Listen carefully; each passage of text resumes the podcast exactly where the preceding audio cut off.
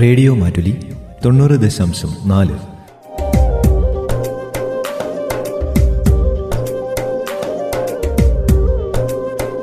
കേൾക്കൂ ആസ്വദിക്കൂ അറിവ് നേടൂ.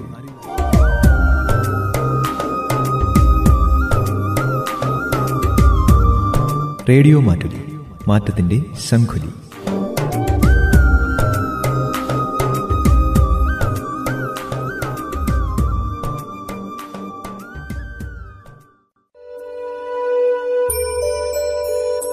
Ayur care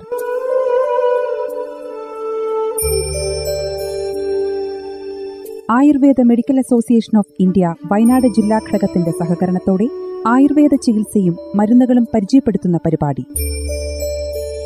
ആയുർ കെയർ ആരോഗ്യം നിലനിർത്താനും രോഗപ്രതിരോധ ശേഷി നേടാനും യോജിച്ച സമയമാണ് കർക്കിടകം. ധാതുപുഷ്ടി വർദ്ധിപ്പിച്ച് കരുത്ത് നേടുന്ന കാലം കൂടിയാണിത്. വാത പിത്ത ഖപദോഷങ്ങൾ ക്രമം തെറ്റുന്നതോടെ നമ്മുടെ ശരീരം രോഗാതുരമാകുന്നു. ഇത് തടയാനുള്ള ചികിത്സയാണ് കർക്കിടകത്തിൽ ചെയ്യേണ്ടത്. കർക്കിടക മാസത്തിൽ ആരോഗ്യ സംരക്ഷണത്തിനായി ചെയ്യേണ്ട കാര്യങ്ങളെക്കുറിച്ച് ഇന്ന് ആയുർ കെയറിൽ സംസാരിക്കുന്നത് ദ്വാരക ഗവൺമെന്റ് ആയുർവേദ ഹോസ്പിറ്റലിലെ ആയുഷ് ഗ്രാമം specialist medical officer doctor Sijo Kuriakose ആണ്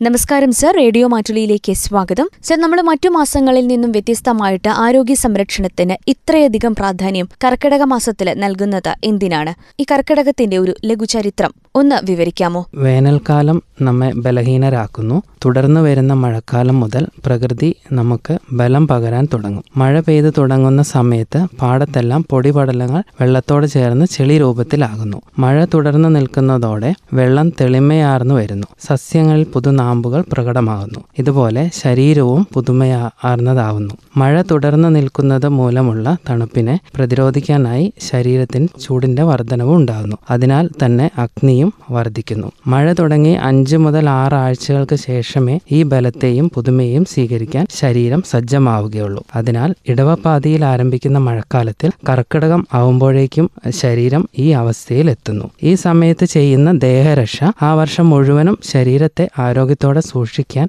പര്യാപ്തമാണ്. അതിനാലാണ് ഈ കർക്കിടക ചികിത്സ എന്ന ഒരു സമ്പ്രദായം കേരളത്തിൽ നിലവിൽ വന്നിട്ടുള്ളത്. കർക്കിടക മാസവുമായി ബന്ധപ്പെട്ട് ചില മിഥ്യാധാരണകൾ അതിലെ നിൽക്കുന്നുണ്ടല്ലോ. അതേക്കുറിച്ചൊന്ന്. ഇന്നിപ്പോൾ കർക്കിടക മാസത്തിലെ ഒരുപാട് മിഥ്യാധാരണകൾ നമുക്കറിയാം.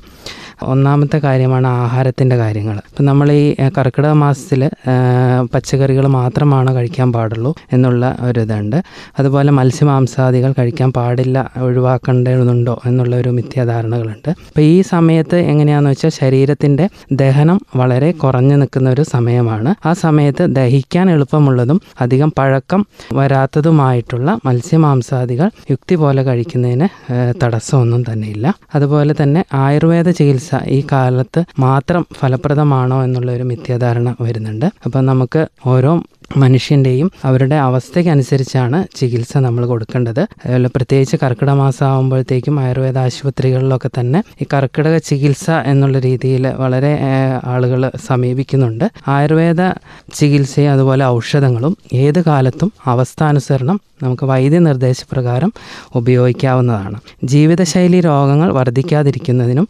പകർച്ചവ്യാധികളെ പ്രതിരോധിക്കാവാനും യുക്തമായ ചികിത്സ സ്വീകരിക്കുന്നവയ്ക്കുവാൻ ഈ കാലഘട്ടം പ്രത്യേകം പ്രാധാന്യം അർഹിക്കുന്നുണ്ട്. കർക്കിടക മാസത്തിൽ ചെയ്യുന്ന ചികിത്സാ രീതികളൊക്കെ എല്ലാ വർഷവും തുടർച്ചയായിട്ട് ചെയ്യണമെന്നുണ്ടോ? ഇതിന് ഇങ്ങനെ പറയുമ്പോൾ നമ്മൾ കർക്കിടക മാസം നേരത്തെ പറഞ്ഞു.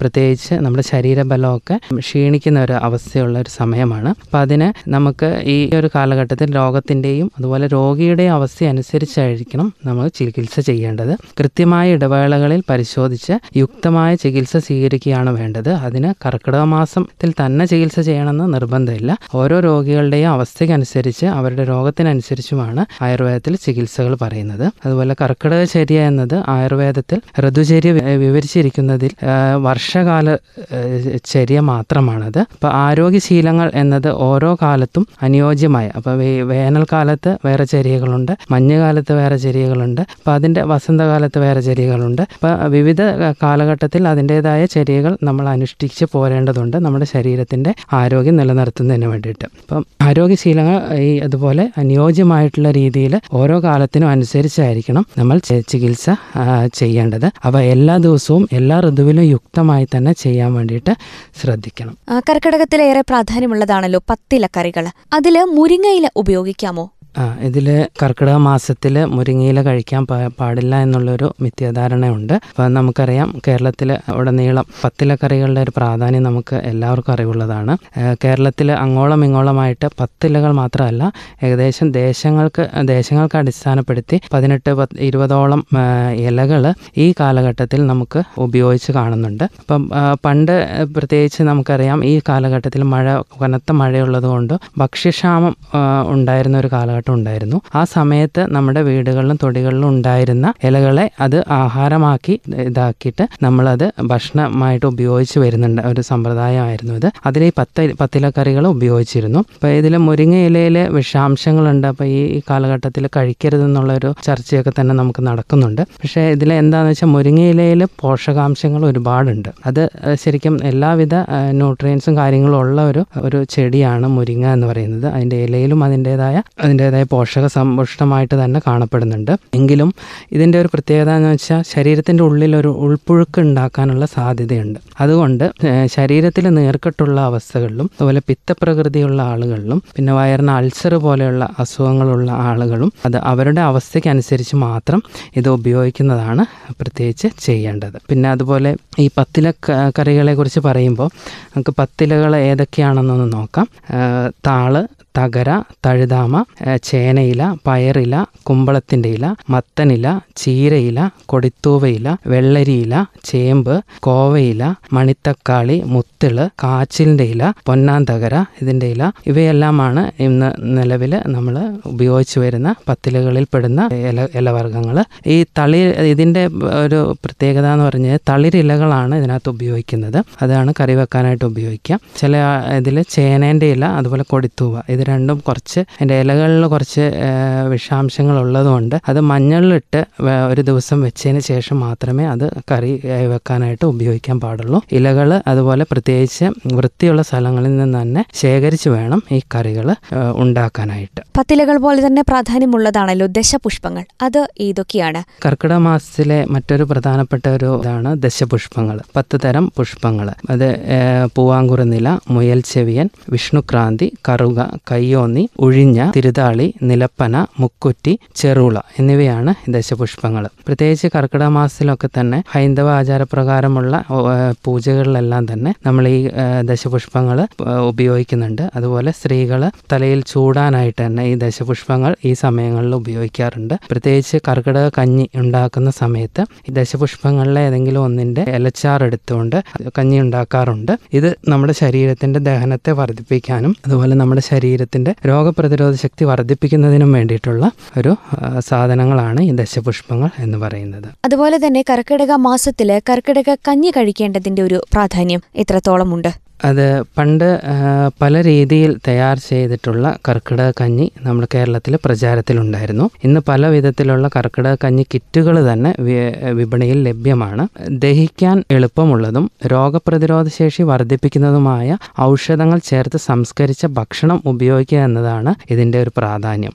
നേരത്തെ പറഞ്ഞതുപോലെ കർക്കിടക മാസത്തിൽ ശരീരത്തിന്റെ ദഹനം കുറഞ്ഞു നിൽക്കുന്ന ഒരവസ്ഥയാണ്. അപ്പോൾ ആ സമയത്ത് ദഹിക്കാൻ എളുപ്പമുള്ള ആഹാരങ്ങൾ മാത്രം സേവിക്കുക എന്നുള്ളതാണ്. അതിന് കഞ്ഞി പോലെയുള്ള ലഘുവായിട്ടുള്ള അല്ലെങ്കിൽ ദ്രവരൂപത്തിലുള്ള ഭക്ഷണ പദാർത്ഥങ്ങൾ എളുപ്പം ദഹിക്കാൻ സാധിക്കുന്നവയാണ്. അതുകൊണ്ടാണ് ഈ കാലഘട്ടത്തിൽ കഞ്ഞി പോലെയുള്ള സേവിക്കണമെന്ന് പറയുന്നത്. അതുപോലെ കഴിക്കുന്ന ഭക്ഷണത്തിന്റെ അളവും സമയവും ഇതിന് പ്രധാനമാണ്. കൃത്യമായ അളവിലും കൃത്യമായ സമയത്തും നമ്മൾ ഭക്ഷണം കഴിക്കുന്നില്ലെങ്കിൽ ജീവിതശൈലി പോലെയുള്ള രോഗങ്ങളിലേക്ക് അത് എത്തിക്കാൻ കാരണമാകും. കഴിയുന്നതും പ്രത്യേകിച്ച് പല പല ധാന്യങ്ങൾ ഒരേ സമയത്ത് ചേർത്ത് ഉപയോഗിക്കുന്നതിനേക്കാൾ ഒന്നോ രണ്ടോ ധാന്യങ്ങൾ മാത്രം ഉപയോഗിച്ച് ഈ കഞ്ഞി ഉണ്ടാക്കുകയാണെങ്കിൽ അത്രയും നല്ലതാണ്. കാരണം എല്ലാം കൂടെ ഒന്നിച്ച് ഉള്ള ധാന്യങ്ങളാവുമ്പം അത് ദഹിക്കുന്നതിന് വേണ്ടിയിട്ട് പ്രയാസം വരാറുണ്ട് ആളുകളുടെ ഓരോരുത്തരുടെയും പ്രകൃതി അനുസരിച്ചിട്ട്.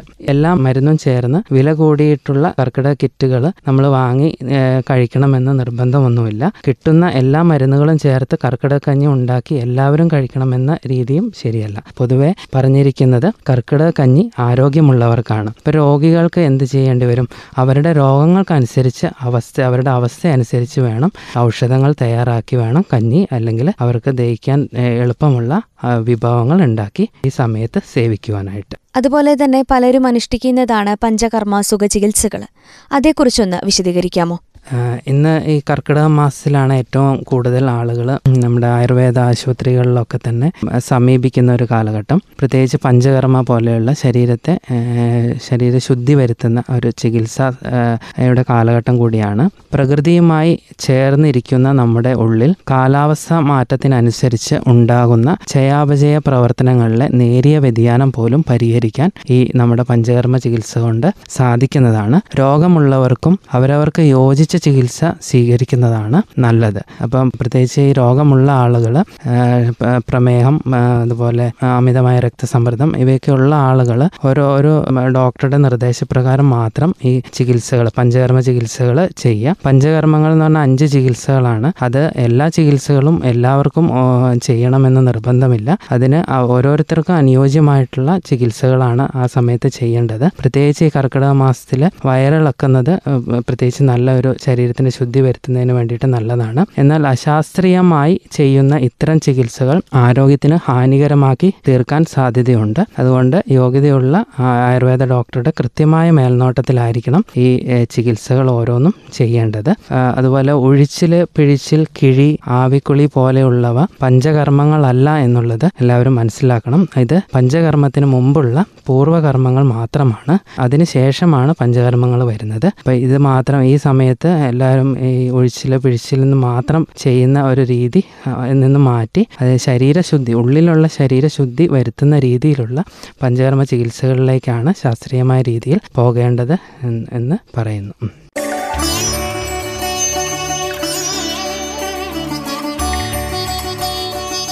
കർക്കിടക മാസം ആരോഗ്യരക്ഷയ്ക്കായി നീക്കിവെക്കുന്നതിലൂടെ ഒരു വർഷത്തേക്കുള്ള ആരോഗ്യം നേടിയെടുക്കുകയാണ് ചെയ്യുന്നത്. ആഹാരം ദിനചര്യ വ്യായാമം എന്നിവയെല്ലാം ഉൾക്കൊള്ളുന്ന സമഗ്ര ചികിത്സാ രീതിയാണ് അത്. കർക്കിടക മാസത്തിലെ ആരോഗ്യ സംരക്ഷണ കാര്യങ്ങളെക്കുറിച്ച് ഇന്ന് ആയുർ കെയറിൽ വിശദീകരിച്ചത് ദ്വാരക ഗവൺമെന്റ് ആയുർവേദ ഹോസ്പിറ്റലിലെ ആയുഷ് ഗ്രാമം specialist medical officer doctor Sijo ആണ് ഇതോടെ ഇന്നത്തെ ആയുർ കെയർ ഇവിടെ പൂർണമാകുന്നു. ആയുർ കെയറിന്റെ അടുത്ത അധ്യായത്തിൽ മഴക്കാലത്ത് ശീലിക്കേണ്ടതും വർജിക്കേണ്ടതുമായ കാര്യങ്ങളെക്കുറിച്ച് മനസ്സിലാക്കാം. എല്ലാ പ്രിയ ശ്രോതാക്കൾക്കും നന്ദി നമസ്കാരം.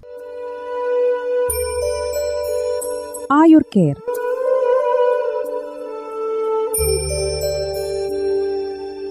Ayurveda medical association of India Wayanad ജില്ലാ ഘടകത്തിന്റെ സഹകരണത്തോടെ ആയുർവേദ ചികിത്സയും മരുന്നുകളും പരിചയപ്പെടുത്തുന്ന പരിപാടി. ആയുർ കെയർ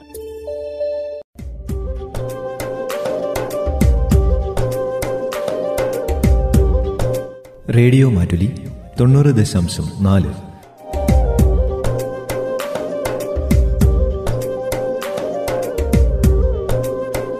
കേൾക്കൂ ആസ്വദിക്കൂ അറിവ് നേടൂ.